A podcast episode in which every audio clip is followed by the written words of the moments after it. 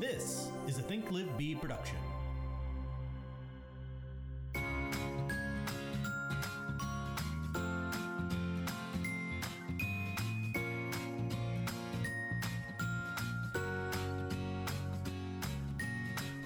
All right, let's give this a shot. Good morning. Good morning, everybody. We're recording. It's I feel like we've I'm recording, but it's a it's a delicate, it's a very delicate balance, and hopefully we'll make it through this podcast without having to stop and start over. So, yes, between that and my back, uh, and your back I've is broken. I've got a pinched nerve at the moment. So if I involuntarily uh, yeah. grunt And for those of you who li- who listened last week, the com- my computer is broken, and so I've got this whole podcast set up delicately put together on a small little laptop. So hopefully we can think we can make it work. by next week we'll be back to normal. I think. I hope so. I hope so too. Um, well, so this morning, Pat sent me an article. This is what I was, was trying to tell Kayla here. Um, Pat sent me an article about the market, and it was like, you know, it's basically like the buying frenzy is over. I think that's the title of the article. Yeah. Right. And I would, I've just, I've been thinking a lot about a shifting market because probably everybody has because um, for years we've gone to all these events and they've said the market's going to shift. The market's going to shift. You know how many times I've attended a shift uh, family reunion been or mega 11 camp Well, breakout especially- 11 session? years. Yeah, well, and especially because of COVID, that, Yes. that was a whole thing It shifted too. the way they didn't anticipate it. To Right. It shifted. Yeah. In, Yeah. in a sense. yeah, the the title is the real estate frenzy is over. Right. But- And Yeah, go on. Well, so I was reading the article just to see what other people think. You know, it's good to Mhm. it's good to keep up with what people say. And here's why. Not because I agree with everything in that article and specific to Orlando, like every market is different, right? So what that is describing, I, I'm not sure we're necessarily feeling all of those things yet. But it what what's important is that that's an article that you shared with me. It's so other people shared around Mhm. and other people are reading. hmm So you have to keep in tune with what the consumers are reading and Yeah. because that's what they think. and that's what and that actually becomes a self-fulfilling prophecy to a certain degree because Yes. it, the you know it's like you, you say i don't make the prices the market does well this is how that happens yes. The more articles that are written about the market shifting, it's slowing it's slowing it's slowing down, it's then- cooling down, right the interest rates are going up, so it has to, right? Like that's the whole point of them raising the rates is to cool down the market. yeah it gets people who now there are people who won't be able to buy a house Right. so So all of that is what people are hearing, and then that, like you just said, it's a self fulfilling pro- prophecy where they will then begin to think that, well, oh, so now must not be a good time to buy, and so we're gonna start hearing more people saying they're going to wait to see what happens. And so I think I don't think anybody's prepared for those conversations. Like even myself then I've I've been through a shift before, like a crash. I've been through an actual crash. mm-hmm. But if I think about like we've just become so accustomed to you Going know, to the people who are ready. well, to make the everybody feels ready. Yeah. Right? Like everybody that we meet, for the most part, I mean, granted, you have people that just are like in, in terms of leads, not every lead is a real buyer Yeah. at this moment, right? But when you meet somebody and they sit down and they you do a consultation, they're ready to go. And they're under contract in like a week, right? Yeah. Like oh I mean it really has started to feel that way. Like, oh, you want to see two houses and then they pick one Mhm. which is great, but don't forget that that's not normal right and that will change. And so we need to we probably we should have been preparing before. well i've always said like because when you, you got in the business in the lowest the worst market housing market in our lifetimes that uh, i always equate that to being on the on deck circle in uh, playing baseball and swinging two baseball bats so and then you go when you go up to the plate you drop one of those bats and all of a sudden that bat is a lot lighter and easier to swing yeah. so you kind of learned in the worst market. So when the market got good, you're like, oh, this is what it, what this is. So I for the agents out there who kind of got in when this boom was starting, and like, oh, this is real estate, awesome, 25 sales first year, great. It's like it's coming where things are going to shift, and it, that that meeting all those people. Everyone wants to buy a house, and and and that's gonna, or everyone can buy a house. That's gonna change, and people are in for a rude awakening. I think that's when you'll see a lot of these agents kind of get out of the business. The ones that, you know, Well, yeah, that's what happens when a market shifts is that we do lose a good percentage of the number of agents that are out there, but that happens a while after the market has af- right? They have to lo- They have to realize they're not making any money. well For a while. So right now, so think think about it like this: if we've already passed the top of the market, which I don't know, and neither do you, and neither does anyone else, but if we've already passed the top of the market, or maybe last month was, Well, according to this article, it's been trending down for the last three months. Like that the that the, the boom, number of sales. yeah, existing home sales um, has trended down for three straight months. So can I tell you something? So and this is more local news, but just so you know, um, this is why it's so important to pay attention to your local stats because so our sales are down month over month, Mm-hmm. but the number of pending sales is up. Mm-hmm. Well, pending sales are future sales, right? So next month it's going to be right back to where it was. Right. So, th- but this is what people are reading, Right, So because my, this my is because is- they're well, yeah, this is averaging the entire country together, National Association of Realtors, right? So it's national. So what it's doing in, you know, Poughkeepsie, New York, compared to Beverly Hills, it's like that's not the same. It's not just not the same, right? It's like we live in a we. This is a little inside baseball for for and a little local, but we live in a place where people are moving to, like exponentially more than anywhere else in the country. Mm-hmm. So the market here is going to be different than maybe in some places where it's this you work mostly in the suburbs outside of Chicago. That isn't a growth oriented area. That is just a lot of homes built maybe in the 80s and stuff. But but here, like even the small towns are turning into cities around us. So it's a it, we we're kind of in a insulated, I guess. Yeah. Well, uh, yes, I agree with that. But I guess all I'm saying is, regardless, like the market will shift because it always does. There's cycles and it has to go through those cycles. But I think it's more of what you were saying earlier, where um, you're what you're going to start having to deal with now isn't actually a shifted market. It's people thinking that it has. On and the and the opposite, Right. right? So People buyer not realizing. Well, buyers are going to think, "Oh, this is a shifting market. Let's go in under asking price." And buyers or sellers are still going to think they're riding some wave of having all of the all of the the leverage. So you're going to start to see that uh, well, it's overpriced and the offers are coming in under and they're too people were too far apart to be able to come to some sort of middle ground. Well, so if if it's cooling, um, and again that that just means sort of balancing out, still shifting in a sense, but like balancing things out. That doesn't usually last that long in that balanced market.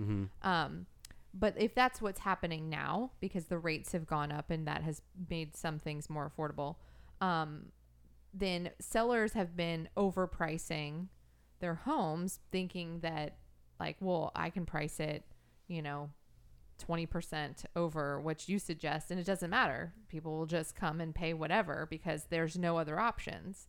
And that's going to change. Yeah. And they're not going to realize that that's changed Until it's too late.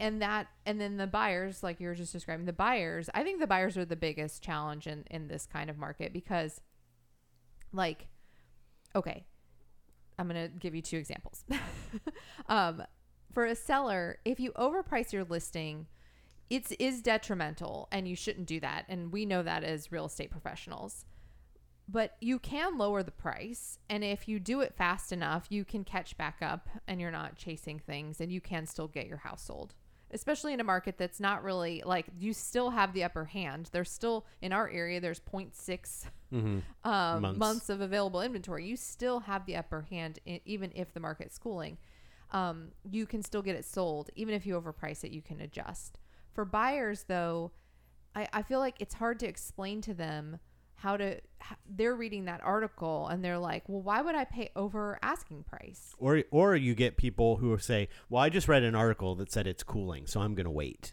that's that's the bigger thing I'm just going to wait." Yeah. is it's being able to explain to them that although um, that article says that the market has shifted and like no one's buying anymore, um, they referenced somebody in some California town, and that's not where we are. Right. And so you have to really, really know your numbers and be able to show them and educate them and set those expectations before you ever go out to see the house. That like, because you'll you're gonna start to hear that of like, well, I I want to get a good deal, or I'm gonna wait until the market crashes.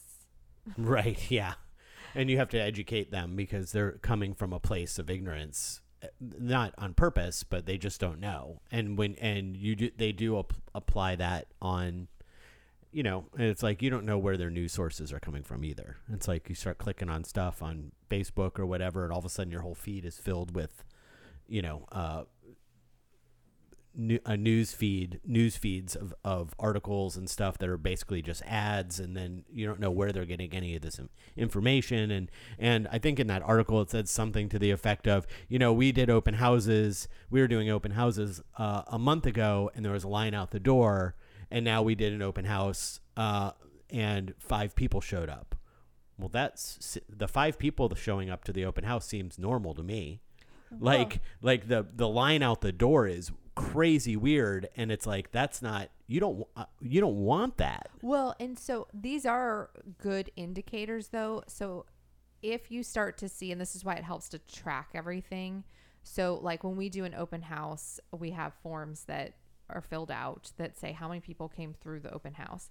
So we have all the data to be able to see if things are really slowing down. Right. Now, you have to take it all with perspective, though, because, for example, right now, like I could say, well, I think things are a little bit slower because I have a couple listings that didn't get multiple offers. So it must be that the market is shifting. Or could it be that the couple of listings I'm talking about Mm-hmm. all have reasons Yeah. for not having multiple offers? Mm-hmm. Like one's a particularly high price point that I'm just thinking out loud. One's a particularly high price point. One's a condo. There's just always less condo Mm-hmm. buyers than there are like by a ton. There's a ton Yeah, you don't ha- you don't have a large enough control group to outweigh the variables of individual uh, outliers. Well, yeah. So what I'm saying is that you track your numbers so you get overall averages, but one or two listings that aren't selling right away it doesn't mean that your market area has shifted.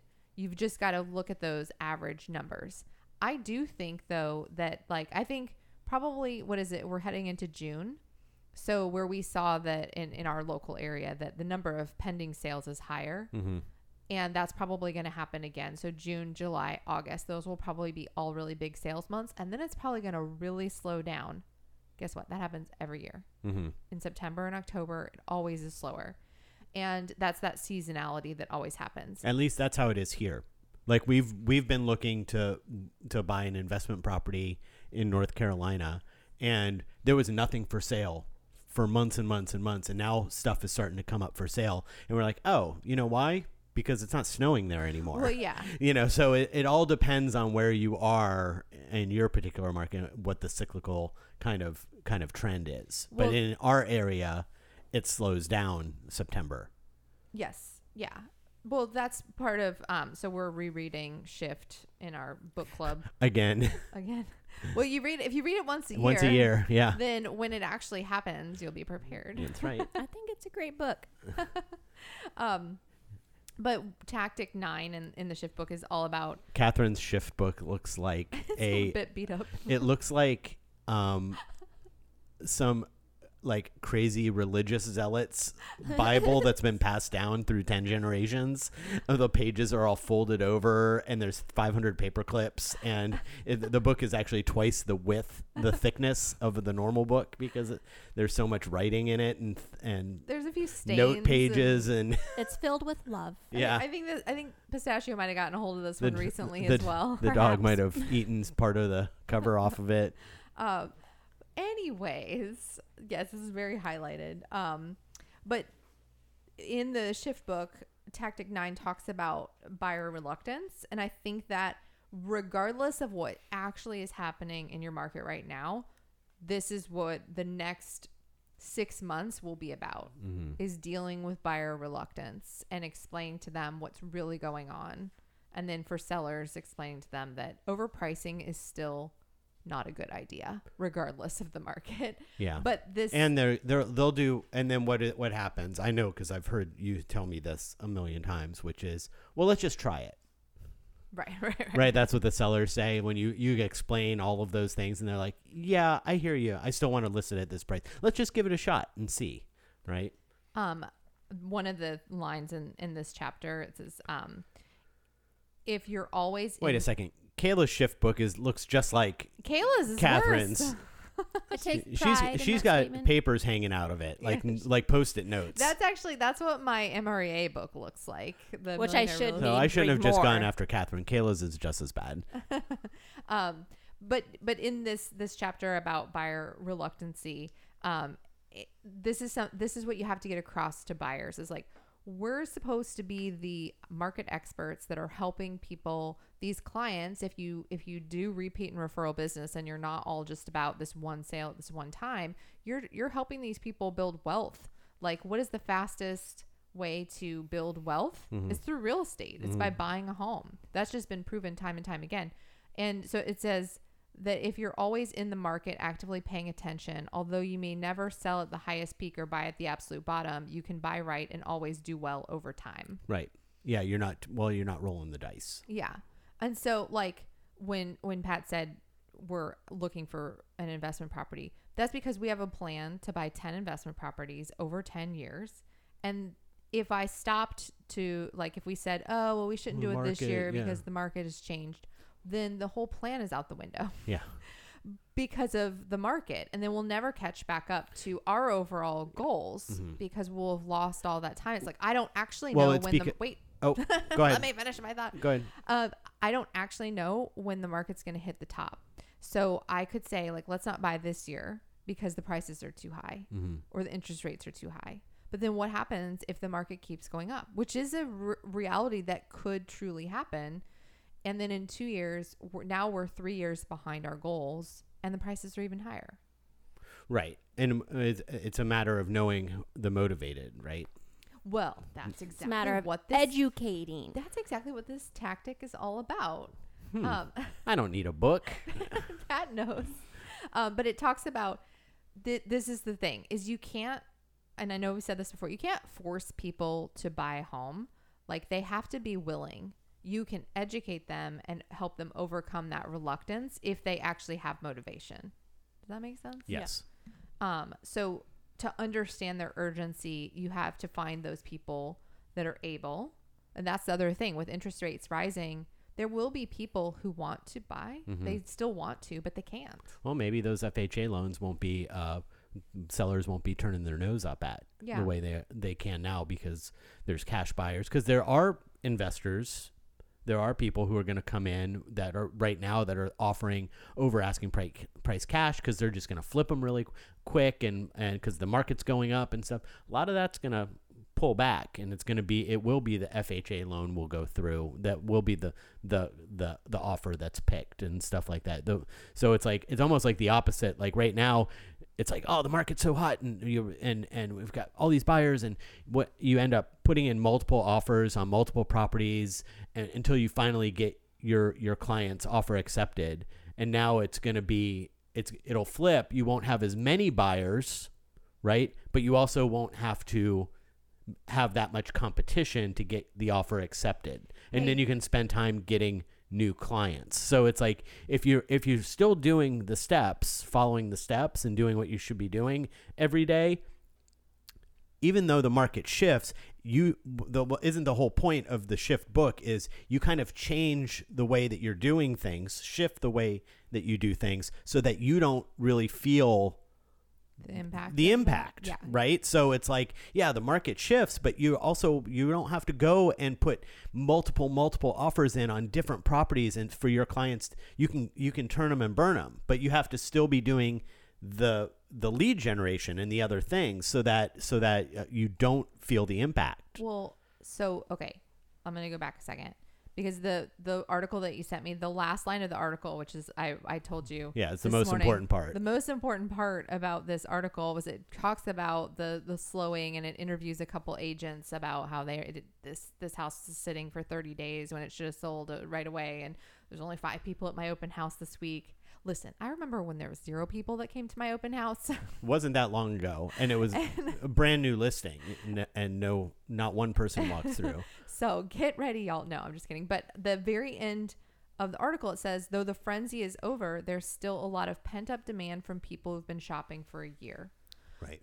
So are we really going to all of a sudden be in this different shifted market? We don't know. But what we do know is there's still pent up demand. There's still plenty of people who are able, willing, and ready to buy. Now we're just going to be dealing with them saying, should I like maybe I should listen to this article? It sounds like things are get things are gonna go the other direction, and you're going to have to be the market expert, and your skills level is going to have to increase, Yeah. and that is what this book is all about. Mm-hmm. Is not just it's pre- it's about preparing for it to and like doing more activities, making things stronger, so that you're finding those motivated. But then you also have to increase your skill level to have those conversations. Yeah, and then on the listing side, we always make fun of not make fun of, but um, We would never. Yeah, no, no, no. I'm what I'm saying is is that we have a in downtown Orlando. There's a very popular night street called Orange Avenue, which is where everyone goes on the weekends and drinks. Tons of bars and stuff. And then there's these little side streets that have other bars and stuff. And we always joke about how can you about bars that close on Orange Avenue. It's like the number of people just walking in randomly. You don't even have to do anything. People just walk in and and and you're packed all night and stuff. And and that's kind of what this has been for listings is you just stick a sign in the yard and and all of a sudden there's 12 offers well that's going to change and you also have to have the skill to be able to explain to your sellers that their friends who sold their house six months ago that had 42 offers on their house and you, put a sign in the yard for on on on their listing and it sat for two weeks and you got two offers that that's the market we're in now even though they're not going to understand like so you have to have the skills to be able to have that conversation with your sellers too that it's not orange avenue you're on a side street now It's really funny. Um, it's a good analogy, but yeah, these conversations are not easy because people like they don't always believe you. right You know, Yeah. even though they've invited you, especially with sellers, so they've invited you to come to their house to do this listing presentation, and somebody else goes in because now there's an inflated number of agents yeah. who- inexperienced. inexperienced who don't know and aren't reading the articles and keeping up with what's going on and what's being said and and how to manage those expectations who all they know is the offer that they wrote three months ago um, and it took that buyer you know six times because there was 40 offers on every property so they go in and explain that scenario to the seller. Mm-hmm. and that's what the seller now thinks is reality. And then you have to go in and say actually let me tell you something. Yeah. That's not what's going to happen. And, the, and they're and they're more just like their bias the seller's bias just like in uh, political discourse of news articles like i was saying before they are going to go to the person that is telling them reinforcing their biases right? Well i think it's worth this and i think that we should it's blah blah blah. And then they have a, a real estate agent come in and confirm all of those biases. And then you come in and go actually all of that is wrong. This is actually what's happening. And then go you know having the skill to be able to still end up with that listing. That is that is the difficult part. Um, yeah. Well, and it it always is like even in this market, like you still have to have a certain level of skills to get a listing. Like that's the that's the thing we always say is like list sellers actually pay you. They mm. pay a commission, so it's always harder to get a listing than it is to take a buyer. But it doesn't really matter if you have a bunch of unmotivated people, you mm-hmm. know. So it, it you still need to ex- be able to explain and better yet to ask the questions to arrive at so they can arrive to it uh, The so they can arrive to the Yeah. conclusions and because telling people things when uh, but my neighbor did this doesn't work Yeah. you know you have to you have to dig deeper than that All right. Let's uh let's take a quick quick break. Okay. okay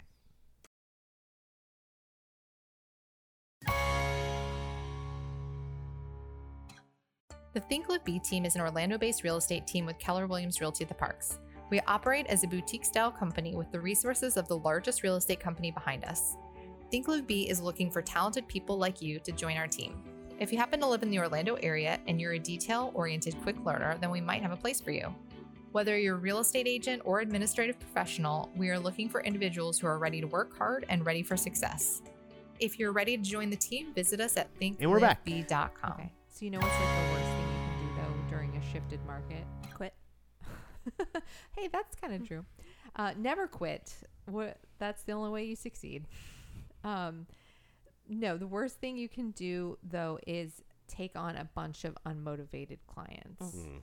when a market is shifting because it is it becomes more challenging and you need to level up your skills you need to level up the number of activities you're doing and you can't do that while Running around. running people. around with people who aren't serious and unmotivated.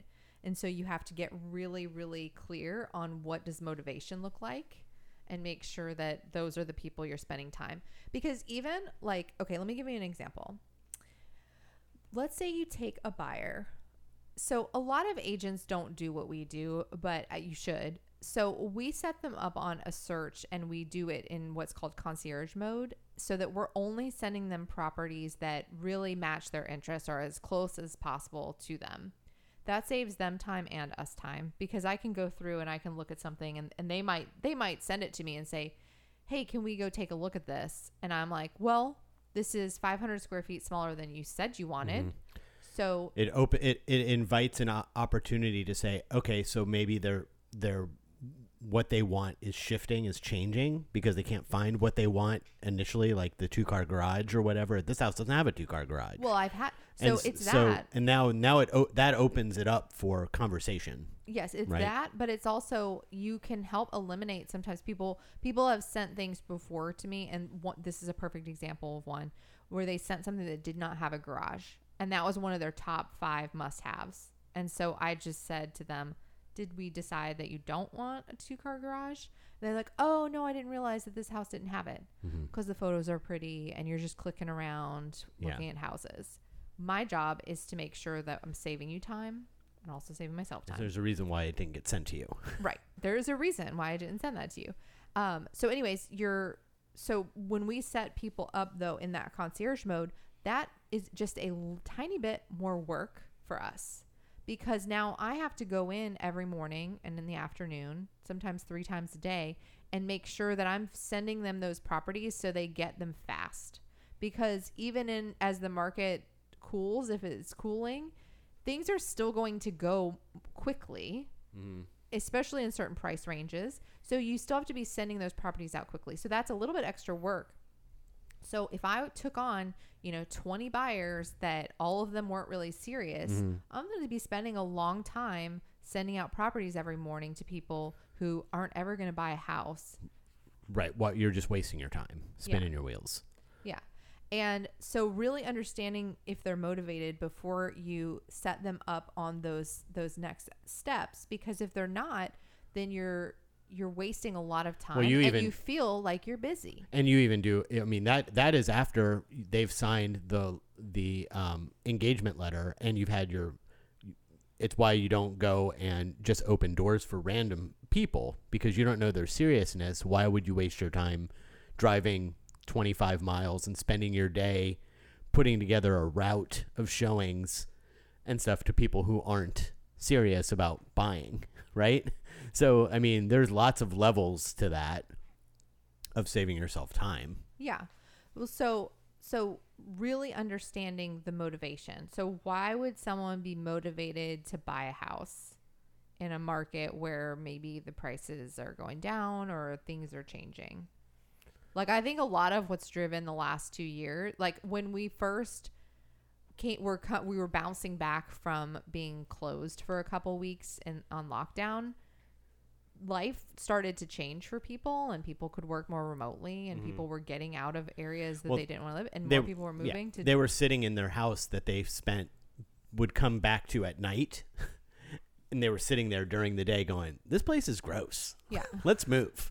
right so there was a lot of the motivation was simply that that their lifestyle had changed and they Mm-hmm. could do something different and then i think over the last like year or six months there's even a little bit of like fear of missing out FOMO, yeah, yeah. like truly i think that that kind of Everybody's moving. Everybody's buying a new house. like i feel like i should too Yeah. i mean we did yeah, not because of what anyone else was doing it we just found a cool old house but we still made a move in a in a time where i wasn't expecting to so but maybe it was because we got locked up in that house like we started thinking about maybe we want more space Mm-hmm. yeah, you know yeah. Maybe there was a little bit. el- maybe there was an element of that. so the motivations in the last couple of years have been a little bit different than they were in the past but what what what are some reasons that people move Family growth. right like if you Mm-hmm. Have kids. having kids you n- need more space New job. new job uh, we had a uh, a promotion, or worse, a lost job. right? Right. Getting older and downsizing. Mm-hmm. It's a huge generation of people right now that are in that mode of life. Mm-hmm. Um, School, Divorce. School zones yeah, for kids who are going to middle school or maybe. yeah, Closer to family. right. So jobs, family, like those are the reasons. So now, if somebody comes to you know an open house or whatever, and you talk to them and they're like, "Yeah, I want to look at some other houses," and you set a buyer consultation, and you never once ask them like why they're thinking of making a move, you could really be wasting your time Yeah. because some of those things although they're they're they're true motivational reasons it's like well what happens when they read that article Mm-hmm. and then they're like oh well maybe we shouldn't do that right now Yeah. Because we wanted to move because of the school zones, but then again, our child is two. Right right? Like Maybe we'll we've seen people. more We've seen people buyers. I know you've had buyers in the past who are lo- worried about school zones and they don't even have kids, right right? So I think, and I think that they were. I think that most recently when something like that has happened, it's like, well, you don't even have kids, and they're like, I guess that's true. And then all of a sudden, the school zone doesn't become that that idea because the market is so hot, and so they threw that idea of maybe the school maybe the school zone isn't that important right now right. and stuff. So. Well so you you have to have um you have to have you have to be ready willing able right? Or ready able willing able ready willing. You get it. So what is able? Able is being able to actually qualify. So you might have right now some people have lost that ability to qualify because of the rising rates or you might see that if the rates keep going up this year. Um, ready are all those personal reasons like are you ready to? Does it make sense in your life? Is there a personal reason that would cause you to move? And then willing is are you willing to make the purchase with what's going on in the market today? So if like if somebody's paying rent let's say they're paying rent and it's $2500 could they buy a reasonable house in Orlando? I'm using Orlando because that's where we are, but they could buy a reasonable house in Orlando with a minimal down payment and still be about the same amount. So, what would be there's no reason not to buy as long as the personal reasons are there, right, right? Now, if they determine that the the market like the prices are too high, so let's say they're living in you know, this is what I've run into this over the years is that somebody is renting something and they've been there for a while. And so their rent isn't like, it's not that bad, you know, and they're, let's say they're paying $1,500 a month. Well, $1,500 a month right now, like you couldn't buy something with the interest rate and the average price point and pay 1,500 a month mm-hmm. anymore. So you're going to have a really hard time unless they have a very strong personal reason. You're going to have a really hard time convincing them, you know, to want to buy a house right now because it doesn't help their financial situation to spend that much more to buy mm-hmm. an average price home with an average interest rate. You see what I mean? yeah, yeah. I mean, but at the same time, it's like just like anything else, like the, okay, so the bread prices go up, right? Because there's inflation. Well, if you think those bread prices are going to drop back down to a dollar, then you've got you, you've got some waiting to do that to happen. So it's like these people who think that they can wait Well, yes. and stuff. It's like if you think that house that's listed, you know, we might say, okay, it's it's for sale right now at five hundred thousand, and you want to wait for it to drop to three. You're going to be waiting until twenty thirty eight. And, and that might not ever happen again. Like it could just drop down. It's not going to drop down to 350. It's going to go from 500 down to 4 465 and then right back up to 500 2 years from now because there's people moving here. Like these people, you know what I mean? Like well, so if in order for so this, I've been thinking about this. Okay, and not that it couldn't happen. Again, we can't predict the future. Right, of course, but this is are all we're just going with like the most logical Occam's razor solution to this, right? That's that's what we're kind of aiming at here. So if people say that, well, I'm going to wait prices to drop, then you might want to understand what they're looking for. Like, Mhm. what's your expectation? What do you think that that means? Like, what do so- they think that that so means? what price are you are you thinking you you want to wait until it drops to? We l- really love this house. It's listed for 500, but we think it's worth 425 and we want to wait until the market's enough to where it's that's more realistic for us. And my thought is that house will never 425. Or Well- you'll be you'll be you'll be ready to retire. It will, that doesn't even make sense But- because but wait, so stuff the- just naturally more expensive so it's never going to get down to that price the market drops uh, like and we have a crash and if we crash it's because there's something else going on you might not even be able to afford a house well, all that's true. But my point was, sorry no, it's okay. You were just going on a little bit of a rant yeah, there. yeah i was Um, but my point was is that okay, if that's their expectation, you can at least explain. You know, and I understand. I think everybody would love for the prices to be back down to that level. And what would require, what would be required, would be a market crash. That's what you're talking about. To go down that far, the market would crash, which means you might actually be without a job, and lots of other things would be happening, like yours. So reality is that the market fluctuates a little bit here and there, not giant drops. That was a historical event that happened in 2008. It is unlikely to happen again, especially because the circumstances right now are so different. Mm-hmm. So if you're thinking about waiting, even if let's say the market did crash, you'd still be waiting a couple years wouldn't what for that to happen. wouldn't you what you the solution to this is not to explain to them what you what when the market shifts what you're what you're getting is not may, maybe not as much competition in buying the home Yeah. so instead of your offer going up against 30 other people your offer is going to go up against three other people does that mean that you're going to get the house for way way less no but it means that you might not have to pay way way more Whereas right now, people are coming in, they're waving this, they're waving that, they're bringing an extra 30,000. You won't have to do that, go up and above beyond, right? But if you think you're going to kind of come in and get it for $75,000 less, the market shifted. That's not what happens. You just don't have as much competition going up against you to where you have to bring extra and more than what the list price is So or whatever. You know what I mean? Like that's where you're that you want to save. You want to like what's our what benefit of of buying in that market versus versus now? It's not it's not um you're going to get it for way less. You're just not going to be up against as much. Instead, it's only going to be 3 offers that come in that you're competing against instead of 40. Yeah. Um, which, well, I'm not going to go down that rabbit hole. Um, what, what I was going to say though is, well, so Oh, you are going to go down it. no, no, no, no, no, no. But in terms of people, their willingness and their readiness to buy a home. So, like today, the rates have gone up pretty substantially over the last couple weeks, really. Like 2% in the last 60 days. And so you really need to check in with people that are like haven't gone under contract because you might have piled up quite a few people that were not ready right that minute, but you were just setting appointments and getting people in the pipeline, right? yeah.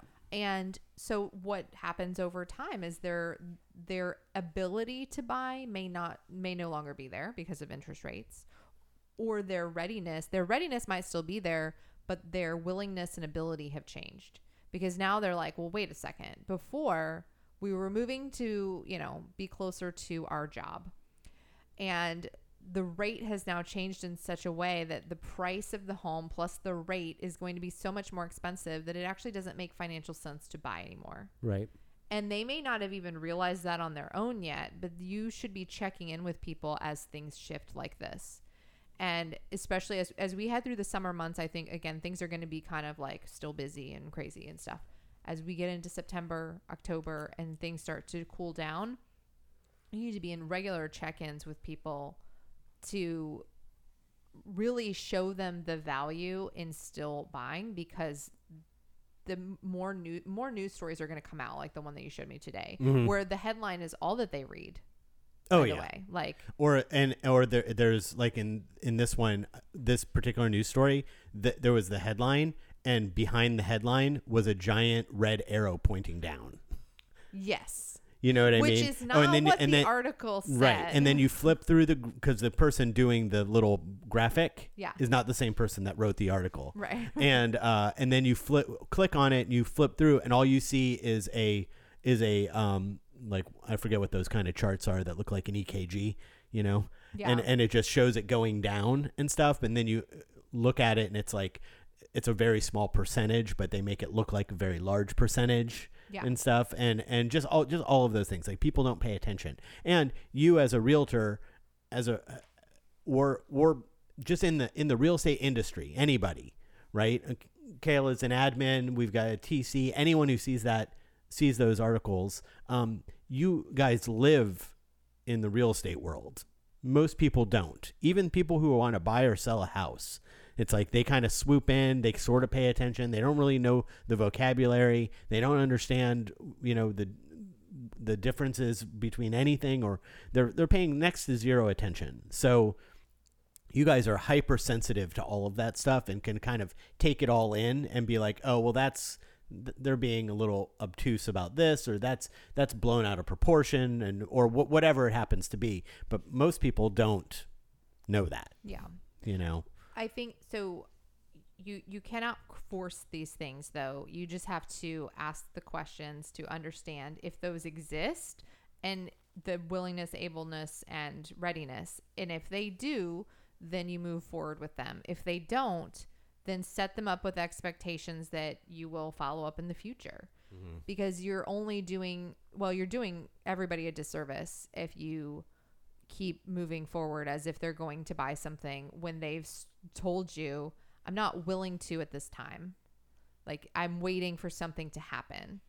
And they're going to be waiting a long time because the, again, it is highly unlikely. I could be wrong. Everybody could be wrong, but it is highly unlikely that there will be a huge crash like we saw. That was a historical moment. And it's not to say that it couldn't happen again, but it's unlikely. I, I like to work off of like averages and mm-hmm. what's a realistic, logical approach to things. Sure. So I'm going to prepare myself for a shift in yes, we're not going to just stick a sign in the yard and it's not going to sell. I need to prepare sellers with the expectation that the days on market might be a little bit longer. You Yeah. may not get multiple offers anymore. And so we need to prepare for that and know how to have those conversations. But I'm not going to go overboard either. Right. All of a sudden start writing letters to banks to get on their bank owned property lists. Right. I did something. see well, and and I did see like there's um a couple new classes that I've seen pop up about short sales and bank owned properties Mm-hmm. and stuff. And That makes sense to a certain degree. If you're new, if you've only been in the market for uh, or uh, been in the business for a couple years, you m- might have never even seen a short sale before, even heard the term. You know, Yes. like that's that's a that's a strange thing. That was a you know, but yeah, the, I I could see how, you know, for somebody who's been in the business three years, taking a short sale class isn't going to hurt you. well, to know what it is cuz like maybe you start to see a few of those, but I don't uh, again, why would you? Like why would Yeah. short sales begin to happen? Only if prices were going down. Yeah. At drastic points. Right. And more people needed to sell or move for some reason. Like if you think about that that historical crash that we again a lot of you listening may not have, you know, been through that, probably not. Mm-hmm. And at that time first of all, at that time, nobody knew what was happening. Like it wasn't like we were living through it saying, This is what's happening. yeah, like we knew that the stock market crashed. That was a very visible thing, but real estate's different. It moves differently. And so you don't really know until you're already like in it, Mm-hmm. which is the thing. Like, are we already in a shifting market? We don't know. Um, we can only look back in time and say, you know what, that was when the bottom happened. Yeah. That was when the top happened. So we really don't know until we're looking back and saying, oh, there it is. So all you can do is just level up your skills, practice scripts, practice objection handling in if things are really an objection, which we talked about objections, I think, on the last episode, Mm-hmm. not the lost episode.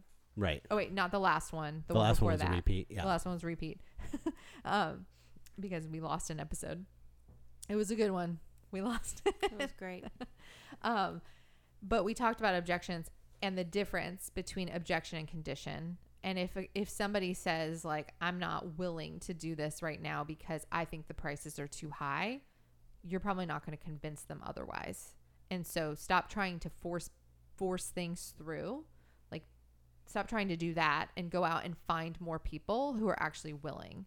And that's where the shift book is all about like leveling up your activities and ramping up like if you're going to go do an open house do it so that you get if if open houses are slowing down if they are Mm-hmm. for people well you've got to go out and Do do, more. more. marketing do more open houses to get the same results Mhm. that's what and under- preparing for a understanding shifting market is understanding that and then shifting your schedule because if you're doing things the right way you have your numbers you know exactly how many sales you want to do at the end of the year and if the open houses were bringing you 20% and now they're bringing you 10 then you have to double the number of open houses that you do yeah right? So in order to still hit those numbers or bring in business from other places to compensate, but you have to know, yeah you know, i i don't want to get down into the weeds on something how much time do we have we got a, a few, we you got some time. Okay. So a lot of what we hear right now with sellers, and this is part of the reason the market has been so hot for so long, is the lack of listings available compared to the demand. Mhm. And so one of the things that can shift a market is an increase in listing supply, which in the article that we read, it did say that the listings were up a little bit. Mm-hmm. Here, I think they maybe are, but like it's not enough. It's not enough to do To any kind of major influence. change. Yeah. And so now that could continue to change, Mm-hmm. but for right now, it's not really enough. And one of the things that's holding back a lot of sellers and has been is they feel like, well, where would I go next? Right. Because they feel like they don't have any options. Because the the house they want to buy is way too expensive, and they and they don't have the con- and the, and then the competition of I'll be homeless if we don't get an offer accepted. Yes. So, well, what's held those people back though is their inability to get an offer accepted with a contingency. So, if things are cooling, how can you explain to somebody who's been on the fence because they don't want Yeah. to be stuck? Well, because the market is changing slightly, Right. you actually have a greater chance now, if this is true, Mhm. right? You have a greater chance now of getting that offer accepted with a contingency Mm-hmm. other than, you know, the last year we had that we that you haven't, like we weren't able to. Mm-hmm. So now now might be the perfect time. Well, now what would be their reluctance? Well, the prices are so high, Mm-hmm. right?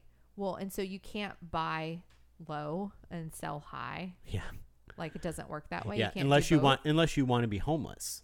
Well, right, Right, So, like- and and that's a great risk, right? So if you can, if somebody has, they're they're ready, they've been ready, they've been stuck and feeling stuck because they feel like they can't sell and get out of this house, but they want to, and their their inability to move has been sort of conditional because they need the money from their house. Mm-hmm.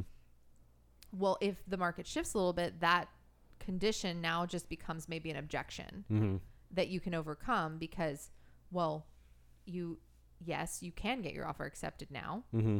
And so there's no real reason not to list your home and go and look for a new house, except that you And it- think the prices are too high. Right, except except that that's an easy objection handler because if you waiting for the house that you want to move into for the prices to go down, well, the price on your house is going to go down too. Well, so right. it's all it's all relative, Right. So so you're going to make less money on your house, you know, and we can look at those numbers, but at the same time, what do you think these house prices are going to drop to? Because we're gonna, by the like I, I said before, if you're waiting for them to drop like 25 percent, that's a market crash or um th- the amount of time it would take on a nat- naturally for that price to come down that far in- inflation on its own will compensate for that it will never get to that price the only way for that house to go down to that price is if the market crashes and is that what you're waiting for to buy a house is for a market crash Well, especially when That's you've got insane. somebody that's been they they're the pent up demand. Like they're the they need to sell. They want to sell. Mhm. And they haven't been able to. If you can show them that now is their chance to get that offer accepted Yeah. and get the most money possible for their house. And be able to stay in their house yeah. until they until in, they might have a small window of opportunity yeah. come September, October September- this year. the prices will be high. and it'll slow down that's but they where, might have their chance. Yeah. So just knowing the market though to know when to have when is the right time to have those conversations of anybody that's been ha- that's the objection they gave you a year ago. Mhm. Well, now might be the time to call those and people. and yeah right now because September is right around the corner oh, don't tell me that. Don't tell me that. that's my birthday month Ladies and gentlemen, the question you are about to hear is true. Only the names have been changed to protect the innocent.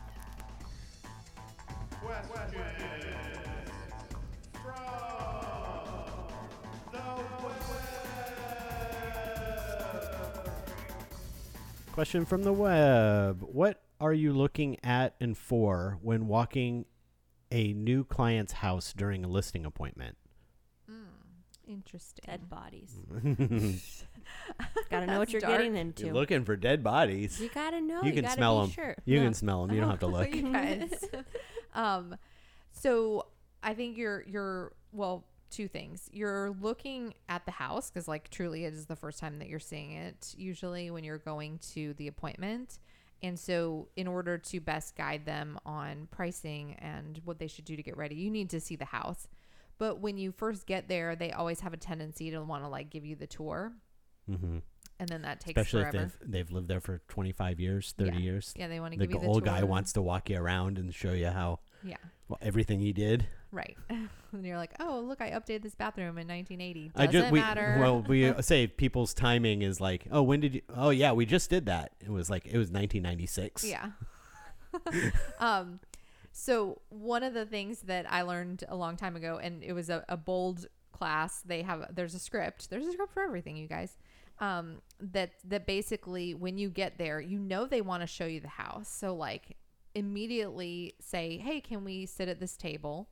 and direct them to where you want to do your listing consultation and then give them something to do by having them fill out like a contact info sheet or a home detail sheet and then you say like hey i'd like to go take a look at the While you're doing that, while you're doing that i'd like to go take a look through the house and i'm just going to walk around and do it through the eyes of a buyer so i won't you know i won't be biased by what you've by your descriptions By- of what you've done and and Right.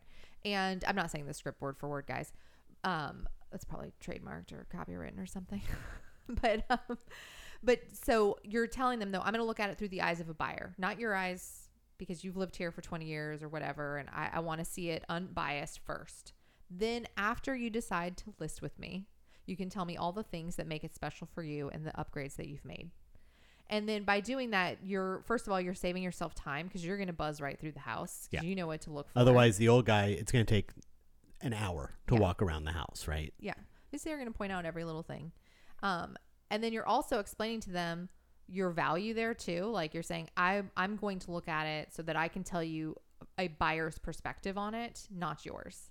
And most of the time, I will say like 50% of the time that works. 50%? I thought it would be more than that. Maybe maybe 75%. They still I know want that's a big they still want to walk around, but maybe the, maybe the the idea of hey, this is let me show you everything might be a little less than it would have been if you hadn't done that. yes. And every once in a while, you get the single old lady who is just happy to have somebody over at the house who wants to, you know, tell you about her family and the pictures that are on the thing. And it's like there's just sometimes, well, what do we- what do we say, eighty percent, right? Yeah. So okay, so the there is part of the script is when if they say, "Oh, well, I'd really like to show you a couple things," and they still want to go with you. There's more to the script, Mhm. which I never use because you know even in my you know 15 years or whatever, I s- they still feel uncomfortable saying certain things that Mhm. like are scripts and written out and, and work for people, but you still feel uncomfortable because it's like it says. I think it's something like, um, you know, what do you do for a living, and were you faster at it? The you know whatever. I forget what the script is. Obviously, I haven't practiced yeah. it enough. but I don't like. I didn't. Well, what's I the don't point like of it? The point is to say, um, like I'm gonna do this faster and better than you, or, or something to that effect. Right. Like without you. Yeah. And so if you could just fill out this form, hmm I'll go do this real quick. Yeah, and some people are weird. Like, I don't want this stranger walking around through my house. Yeah, I Like, think you that know, when I that- say like 50 to 75% of the time it works is because there are people who um, maybe it's like a little bit of a colder appointment. Like if you're going on a referral based appointment or a farm based appointment where they maybe already know you Mhm. and stuff, those are the easy ones. Mm. They they don't care. They're like, sure, go around, look look at my Yeah. cabinets, whatever.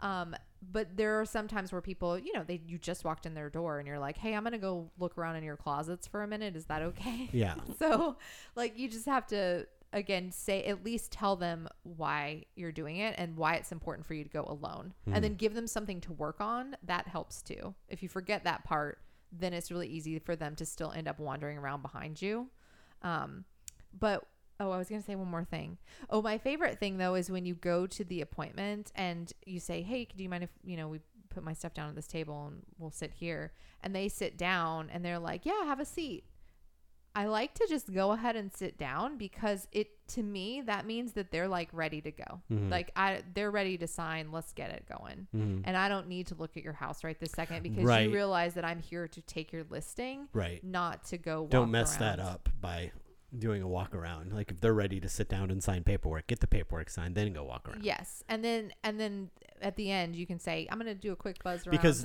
because the reason why you're buzzing around, the reason why you would look around isn't so much because you need to walk around the house to do your listing presentation. It's almost to placate them because they think you're coming over there well, a lot of they- times to look at the house because they well we'll you know worst case scenario we'll just get some advice from this realtor and then we'll list it. Well, You know, that's a like, lot of times they they want you to go look around and they'll ask you questions as you're walking Should we do this? Like, what do you think we should do in here? right. I get paid to give you that advice. Mhm. And so you have to set the expectation with them that when you choose to work with me or list with me, Then then I will put together a list of things that you can do to get the house ready. Then you can tell me about all the things that you've done to make it special. Not until we decide to work together, though. And I do know that Catherine, one of the things that Catherine does that I think is um, helpful in a lot of ways is once she's getting that paperwork signed, is she walks around and takes photos of oh, the but I've house. changed that though. Oh, you have. Well, because remember we talked about listing packages hmm and and um now Oh, right. the custom staging plan is That's not right. uh not every single one anymore. Right. So yeah, you can go back and listen to our other episode where we have a, a leveled. We implemented the leveled um, Yes, different commissions. commission levels and stuff for. but what I did. get. I used to. That was my last thing, and and sometimes that would also help take the listing. Um, I just thought of this. So if you get to the end of the listing presentation and they're like not ready to sign, then I would say something like, "Well, hey, you know, other than." you know whatever you're supposed to you know the whole um, objection handling script other than like meeting with other agents is there any other reason you wouldn't list with me today and then they'll tell you you know well no i would but i just said this whatever well okay so as we discussed i'm going to do a custom staging plan for you and i can save time by going ahead and taking the photos now while i'm here Mhm. um, but only if if we're gonna work together and and and that way I'll be prepared when you call me up tomorrow and you're ready to sign the papers. Should I go ahead and take these photos? Mhm. and then if they say yes, you probably have that listing. Right. It just might be a two stepper. But if they're like, well, why don't I give you a call later? You probably lost that listing. Yeah. They're not gonna call you because it only takes you a minute to go take all the photos and it gives you a really good idea of to where they're leaning. Mm-hmm. If they say no, it's then- like you are not taking that listing. right and and or and you can continue to have the talk and let them talk and get and get some more information and let them kind of see where they're actual objections are and all of that stuff. It gives you an opportunity to get back into a conversation if they don't want to take the, if they don't want you to take the photos. Yeah. So yeah, Ow. you okay? Yeah, sorry. Just moved the wrong way. Catherine's I got. said these are un- involuntary. uh, yeah, I know she's got a bad back today.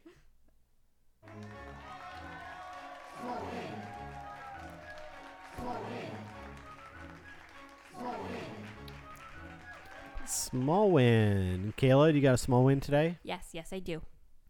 Uh, so we have an older washer and dryer in our house. It's not upgraded or anything like that.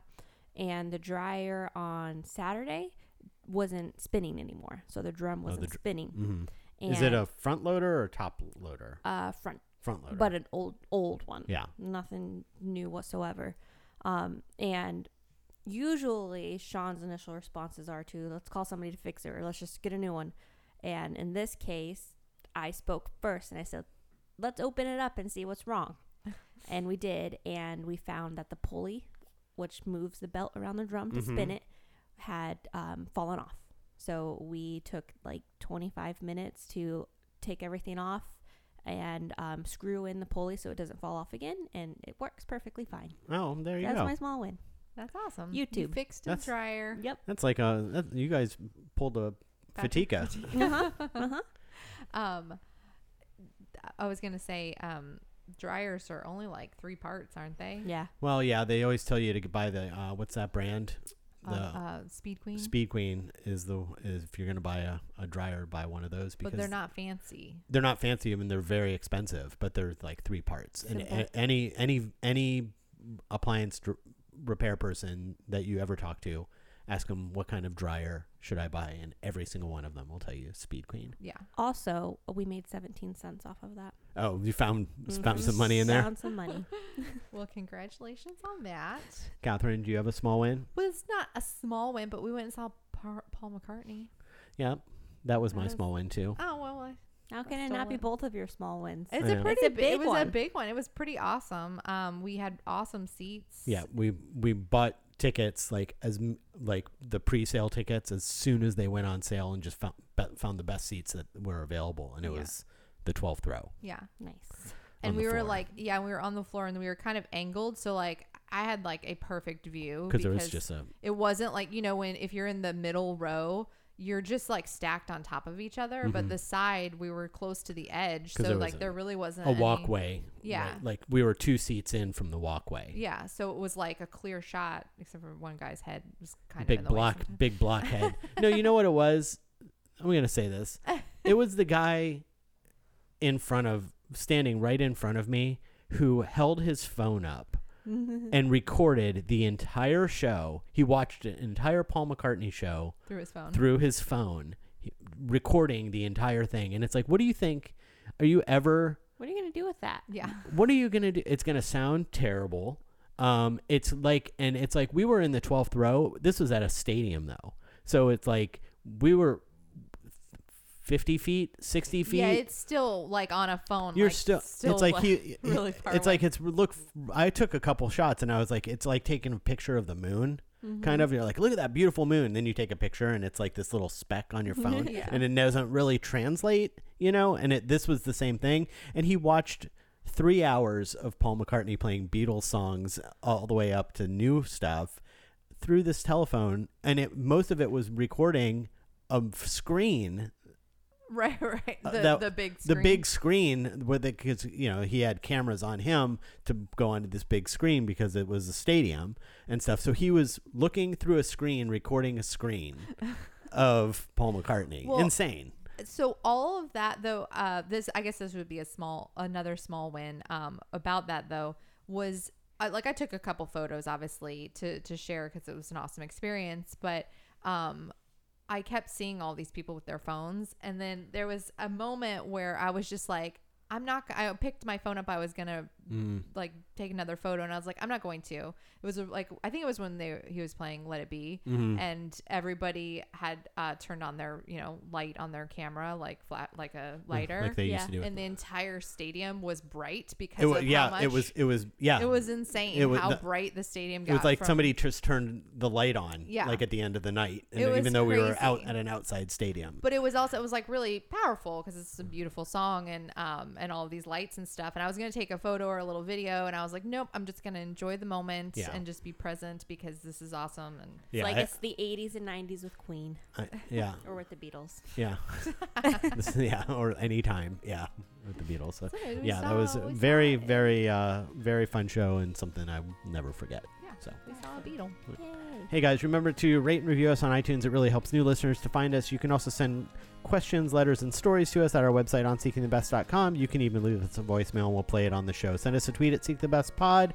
And for Kat, Kayla, and myself, thanks for listening, and we'll figure this all out next week. Adios. bye